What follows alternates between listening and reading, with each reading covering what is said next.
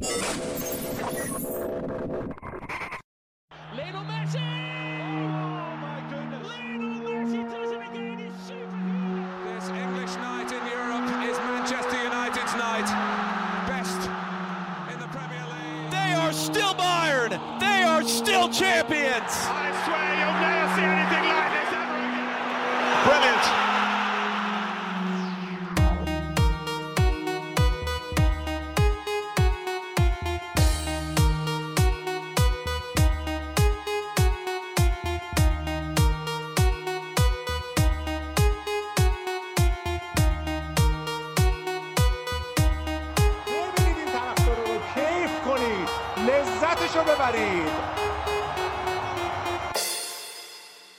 سلام.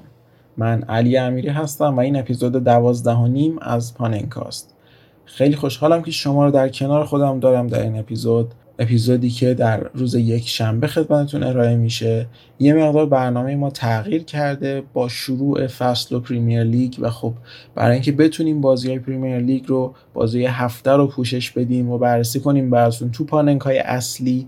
پاننک اصلی رو ما در واقع جابجا کردیم به سه شنبه ها. سه شنبه ها پخش میشه خدمتتون و در واقع پاننکا پوکر رو بردیم پنج شنبه ها. بررسی نقل انتقالات رو داریم تا وقتی که فصل تموم بشه و خب اپیزودهای مینیمون هم که یک شنبه ها پخش میشه. یه مقدار برنامهمون تغییر کرده. امیدوارم که راضی باشید از برنامه جدید. باز هم با تموم شدن فصل نقل و انتقالات ما خب اپیزودهای پوکرمون حذف میشه و در واقع میشیم دو تا اپیزود در هفته. یعنی یه پاننک های اصلی که خب بررسی هفته بازی هفته است و یه اپیزود مینی که خب توش پرونده های خاص رو بررسی می‌کنیم و یه مقدار بیشتر گزارش خونی و بررسی تاریخی و اینجور چیزاست. خیلی از جنس بررسی هفتگی و وضع موجود تیما نیست. خب بریم سراغ اپیزود دوازدهانیم پاننکا تو این اپیزود دو تا بخش اصلی داریم. با عرفان و محمد هستیم که در واقع ادامه لیست مربیان فرانس فوتبال رو بررسی می‌کنن. لیستی که به شدت بر من جذاب خب مربیایی که خیلیشون نمی‌دونستم چرا شناخته شدن. الان کم کم دارم متوجه میشم و در ادامه هم در بخش بعدی یا آیتم جدیدی که خب خیلی وقته می‌خوایم براتون اجرا کنیم و به پادکستمون اضافه کنیم بخش استعدادهای نابود شده است که خب توی اولین آیتمش به فردی آدو می‌پردازیم و خب به طور کلی این بخش توی پاننکا مینی های ما هست و به قولی به قول ما تو اپیزودهای نیم تایمون در واقع قرار داره. خب مستقیم بریم سراغ اصل مطلب. به محمد و عرفان بپیوندیم و بحث مربی ها رو شروع کنیم.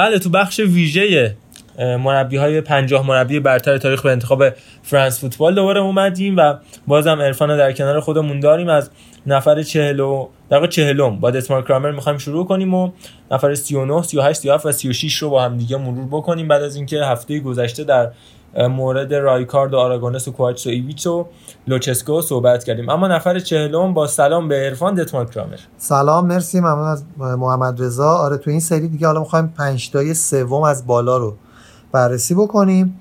دتمار کرامر رو داریم. دتمار کرامر یه جورایی بهش میگن معمار و پدر فوتبال نوین در تیم ملی ژاپن. یه زب رفتم سر بحث مربیگری چون اصلا تو بخش مربیگری یهو با تعجب خیلی زیادی مربیگری رو با مربیگری یعنی دستیار مربیگری تیم ملی ژاپن شروع کرد. ولی خب اصلا این یک هدف بودش. در سال 1964 اصلا ژاپن تقریبا فوتبالی نداشت. دتما کرامر رو آوردن کار اصولی از پایه شروع کردن.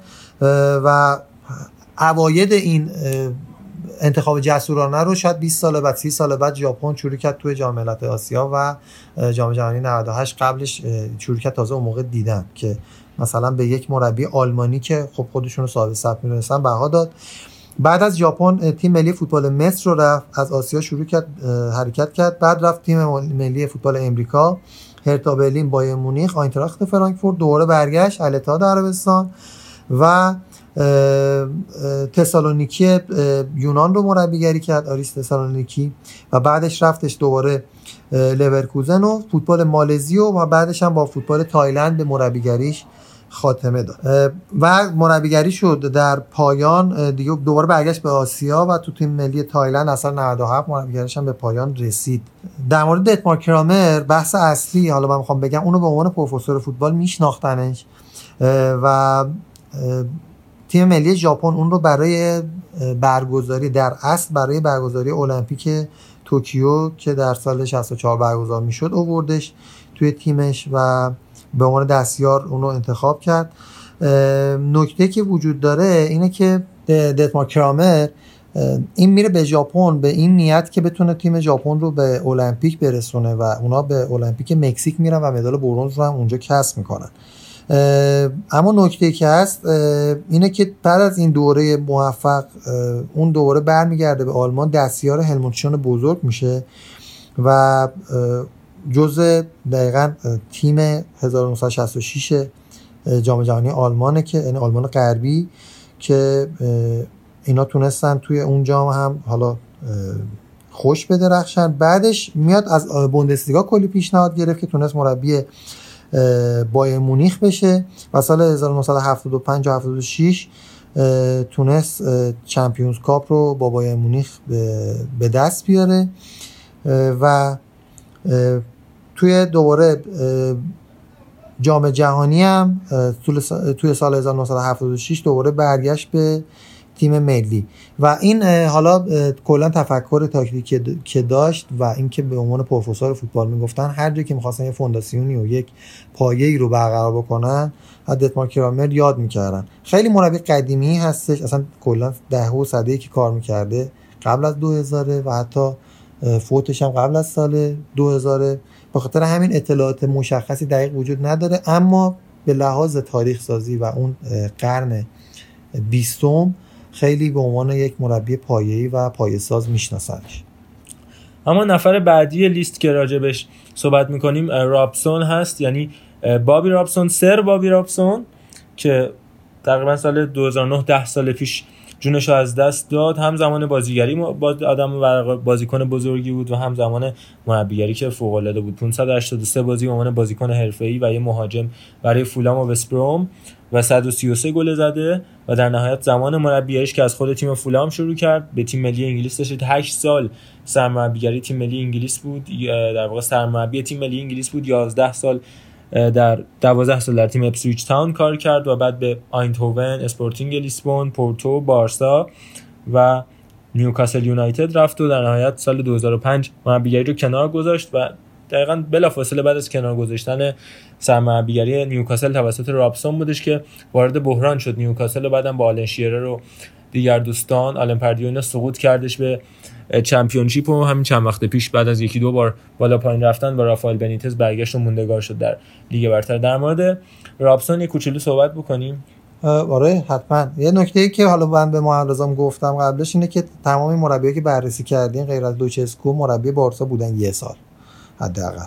و حالا رابسون هم که توی اون سال 96 97 خیلی موفق بود و تونست به قول خودش هم مربیگری رونالدو رو داشته باشه. رونالدو نازاریو اورجینال رو منظورمه. که بعدش دقیقا بعد از اون سالم دوباره رونالدو رفت از بارسلونا به اینتر و جام جهانی 98 و اون داستانه که دیگه می‌دونیم. در مورد رابسون هم بگم کسی که در کودکی پدر مادرش رهاش کردن و خودش تنهایی بزرگ شد بعد از اینکه در یتیم خونه در واقع نگهداری شد و بعدم ازدواجی که سال 1955 انجام داد و زندگی فوق العاده خانوادگی که داشت باعث شدش که از هر لحاظ الگو باشه و نشان شوالیه رو هم دریافت کردش از نشان سلطنتی از خانواده سلطنتی بریتانیا و کشور انگلیس و در نهایت هم متاسفانه به خاطر ابتلا به تومور مغزی جان باخت. اما نفر بعدی که تو این لیست قراره با هم دیگه مرور بکنیم هانس وایس وایلره کسی که 1919 به دنیا آمد و 1983 در 63 سالگی در زوریخ سوئیس چشم از جهان فرو بست. به عنوان بازیکن در افسی کلن فقط بازی کرده بود و در پست هافبک وسط بازی می‌کرد ما همین باعث شدش که تفکرش به عنوان یکی از کسایی که تاثیر داشت روی سبک نوین هافکای آلمانی و اون سمت بلوک غربی اروپا شناخته بشه. مربیگری با افسی کلن به عنوان بازیکن مربی شروع کردش و چهار سال سرمربی این تیم بود و همچنان مربی بود و بازیکنم بود تو کل این چهار سال. بعدش به عنوان دستیار در تیم ملی آلمان کار کرد. سه سال دوباره به کلن پیوست و در نهایت دوران اوج مربیگریش نه سالی بود که سرمربی بورسیا موشنگلادباخ بود. اون هم طبق معمول اکثر گزینه‌هایی که راجع بهشون صحبت کردیم در بارسلونا مربیگری کرده بود و حالا ادامه دورانی که عرفان در موردش صحبت می‌کنه. دقیقا تو موشنگلادباخ بهترین title ش رو داشته یعنی برنده عنوانی رو داشته که کسب کرده بود. کلا 11 تا جام کسب کرده 8 تاش با تو باشگاهی آلمان بودش. و اینکه یه سر دوباره میاد تو بارسلون و سال 75 76 اونجا دوباره برمیگرده کل و چهار سال مربیگری می‌کنه. و توی دو سه سال آخر مربیگریش هم که به نیویورک کازموس میره. بله به قولای امیری کازموس. و بعدش هم که گراس هاپر رو و پایان مربیگری. اما یه نکته حالا خیلی خاصی که بخوایم بگیم در مورد موشنگلادباخ با موفقیتیش که اونجا داشته اینه که تیم کلا با موشنگلادباخ با یک میانگین سنی بسیار پایین به قهرمانی می‌رسه و مربی بوده که کاملا روی جوونا سرمایه گذاری می‌کرده و توی اون دوره توی زمانی که اصولا فوتبالیستا بعد از 22 سالگی به چشم می اومدن توی موشنگلادباخ بازیکنهای 19 ساله مثل گانتر نتزر و حالا یوپ هاینکس رو داشته زیر نظر خودش. که خب می‌تونه جالب باشه برای زمان موشنگلادباخ که تونسته اون عناوین رو هم کسب بکنه. یه جمله معروف هم داره زمانی که مربی بارسا شد کسی بود که جایگزین رینوس میشلز بزرگ شدش. آقای وایس‌وایلر ازش پرسیدن که چرا بعد از 9 سال بسیار موفق تو مونشنگلادباخ از این تیم جدا شدی گفتش که I have shaped the team with my style now I'll try to enforce it in Spain. یعنی که تیممو با استایل خودم تو آلمان ساختم و به هدفم رسیدم فقط الان می‌خوام همین کار رو توی یه فرهنگ متفاوت تو اسپانیا امتحان کنم که خب موفقم نبود تو تیمی که نیسکنز و کرویف داشت فقط یک سال طول کشید به عنوان سرمربی بارسا و بعد از این تیم جدا شدش ان که در واقع هرچی خاک ایشونه بقای عزیزان شنونده شده باشه. اما نفر بعدی رافائل بنیتز که دیگه خیلی باش آشناییم نفر یکی مونده با آخر رافائل بنیتز که مهمترین دورانش در لیورپول بودش و البته قبلش اون تیم فوق العاده ای که از والنسیا ساخت تنها تیمی که غیر از همون یه سال اتلتیکو با سیمونه قهرمان لالیگا شد. به غیر از بارسا و رئال آخرین تیم میگم به غیر از همون اتلتیکو سیمونه والنسیای رافائل بنیتز بود که با واسطه همون بازیکن اسپانیایی که اونجا میشناخت اومد در لیورپول با امثال لوئیس گارسیا فرناندو تورس و ژابی آلونسو موفق شدش. در مورد بنیتس آره در مورد بنیتس کلا نکته آماری همینا هستش. بنیتس خب وسط های اواخر این رو به بالا این جدول قرار داره ولی جز مربیای همچنان آینده دار حساب میشه. اما یه جورایی خاصه یعنی حتی تو لیورپول هم قطعا اون بازی سه سه با میلان رو اگر نداشت دیگه چیزی ازش نمیمون به نظر من و بعدش هم قطعا رئال رو نمیداشت. اما سبک مربیگری خاصی که داره و بسیار مربی متفکر تاکتیکی توی تغییر تاکتیک عنوان میشه. بازیایی رو کاملا تدافعی مورینیویی بازی می‌کنه بازیایی رو کاملا مالکانه بازی می‌کنه و بازیایی رو کاملا بر مبنای ضد حملات. واقعا این حالت رو داره رافا بنیتس و آرزوش هم این بودش که بیاد تو رئال مربی بشه ولی اومد و نتیجه نگرفت و رفت. کلا بنیتز مربیه که می‌تونه تو تیمای متوسط خوب خودشو خیلی نشون بده تو تیمای خیلی بزرگ اما این اتفاق براش نمیفته چون کوچکتر از سطح تیم هست. اما این در مورد بنیتز نفر آخری که امروز بررسی می‌کنیم و نفر 36 م لیست ویکتور باکینگهام کسی که 23 اکتبر 1915 به دنیا آمد و 26 ژانویه 1995 تو 79 سالگی در چیچستر انگلیس جان باختش. کسی که یه هافک مهاجم بود تو دوران بازیگریش و از اساطیر بزرگ تاریخ تاتنهام به شما میاد. با 204 بازی در طی بالغ بر 15 سال بازی در تاتنهام تنها یک گل زده که خیلی جالبه که هافبک مهاجم چجوری یک گل تو 204 تا بازی زده. آره. و جالبه که نکته که هستش از توسعه دهندگان که total football هستش. یعنی ازش اصلا به این عنوان یاد شده. توی وست برومبیچ یه دونه FA Cup برده. یه دونه جام خیریه رو برده. توی آژاکس دوباره یه کاپ برده. تو بارسلونا هم یه کوپا دل ری رو برده. یعنی این مسیر مربیگری از آلمان به آژاکس بارسلونا یا از آلمان به بارسلونا و دوباره آژاکس و به تیمایی دقیقا مربیایی که توی آژاکس و بارسلون بودن خیلی زیادن. اما این تفکر توتال فوتبال و دست پرورده های این فوتبال رینوس میشل و یوان کرایوف بعدن یکیش همین آیه باکینگ هام باکینگ هام هستی نکته ای که بگم یه روش توی درس سیالات برای آنالیز عددی به نام روش باکینگ هام که با ایشون نسبتی ندارن. اما چرا اینو گفتم؟ به خاطر اینکه ایشون یه مقدار کلا فیلسوف فوتبال اندیش بوده. چرا؟ چون مربیایش هم بعد رفته طی اون دوران فلسفی که می‌دیده از انگلیس جدا شده رفته تو یونان تیم پگاسوس یونان شروع کرده مربیگریش و بعد از دوران آژاکس و فولام هم دوباره یه سر به یونان زده. اتنیکوس پیراوس اون منطقه که اولمپیاکوس توشه سال 1968 به بارسا و سویا رفته. دوباره نتونسته دل بکنه. باز برگشته به یونان و اولمپیاکوس مربیگری شده دقیقاً دنبال ارسطو افلاطون خودش بوده که هی برمیگشته به یونان. اینم از شخصیت بسیار عجیبیه که با اینکه افتخارات زیادی نداره اما هم یه جورایی شروع اون سبک فیلسوف مربی بودن رو پای گذاشته. در مورد باکینگهام حرفی هست؟ نه فقط می‌تونیم بگیم که توی این بحث توتال فوتبال یکی از آدمایی بوده که هم طرفدار یوان کرایوف بوده هم یوان کرایوف بعدا ازش به خیلی عنوان بزرگ یاد کرده و در سن 79 سالگی هم که از به قول محمد رضا عمرشو داد به شما و هرچی خاکی اونه بقیه عمر دوستان.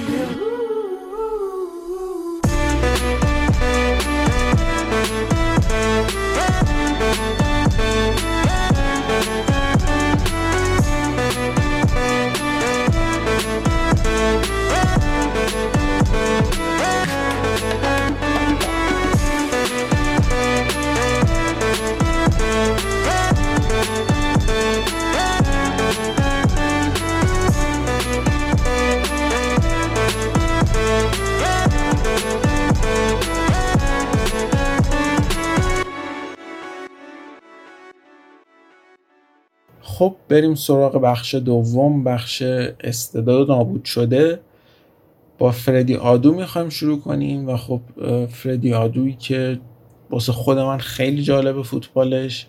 شاید شاید شاید به هیچ کس به هیچ فوتبالیستی نتونیم در این حد که فردی آدو خودش رو نابود کرد اسمش رو استعداد نابود شده بذاریم. یه جلوی اصلا سمبل این در نابود شدن استعداد رو می‌تونیم اصلا فردی آدو بگیم. مثلا بگیم استعداد آدو شده از این به بعد. حالا داستان رو براتون میگم. شما بگید که آدو شده جواب یا نیست. خب شروع کنیم. 14 سالگی واسه خیلی از ماها با هیجانات و شور و شوقای نوجوانیمون همراه بوده. البته خب اونقدر هم جذاب نبود دیگه. مدرسه می‌رفتیم فوتبال بازی می‌کردیم. سختترین تصمیممون این بود که فیفا بازی کنیم یا پس مثلا.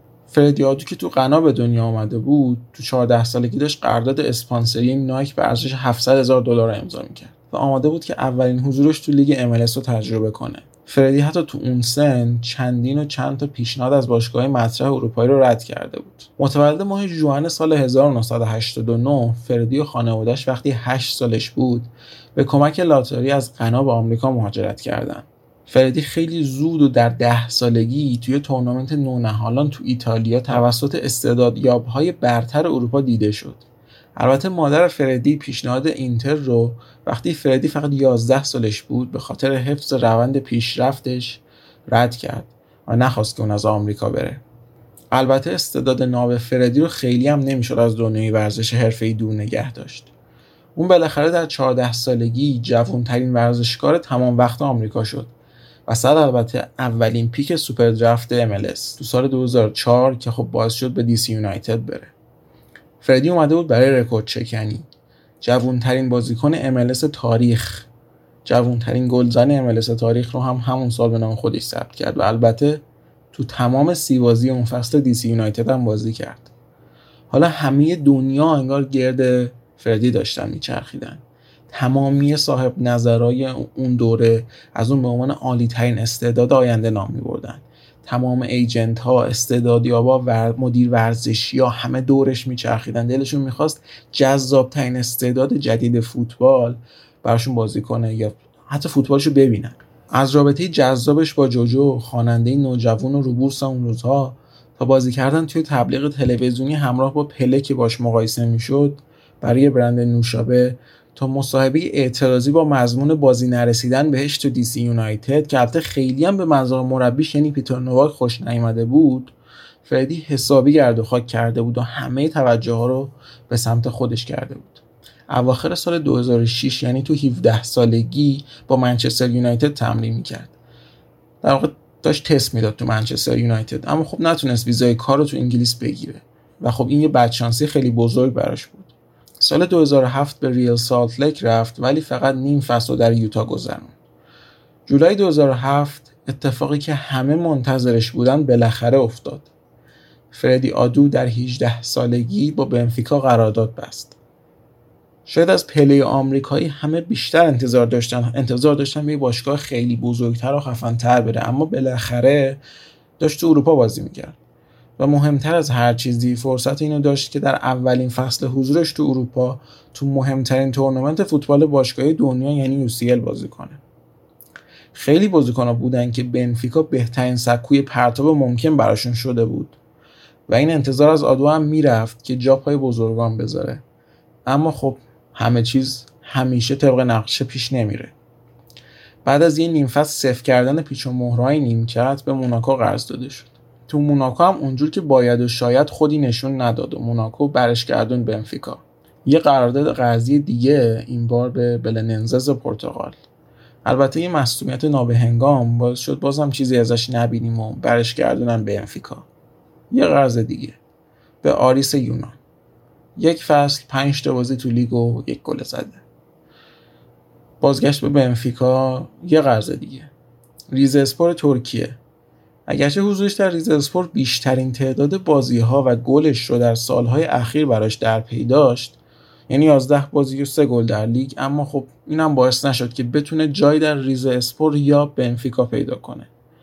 فردی حالا 21 سالش بود و خطر شدید نابودی فوتبالش رو حس می‌کرد. کسی که تو 17 سالگی با پله مقایسه می‌شد حالا تو 21 سالگی و با سرخوردگی شدید به خونه یعنی MLS برگشت. به فیلادلفیا یونیون. هشتمین باشگاهش البته براش خوشیوم بود به تیم ملی آمریکا دعوت شد و خب امید همه دوباره برای بهتر شدن اوضاع براش زنده شد. درسته که تا الان 8 تا تیم عوض کرده بود و کل اروپا و آمریکا رو یه دور زده بود.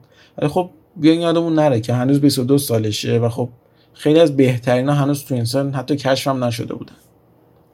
فردی تو فیلادلفیا یونیون اوج فوتبالش رو تجربه می‌کرد.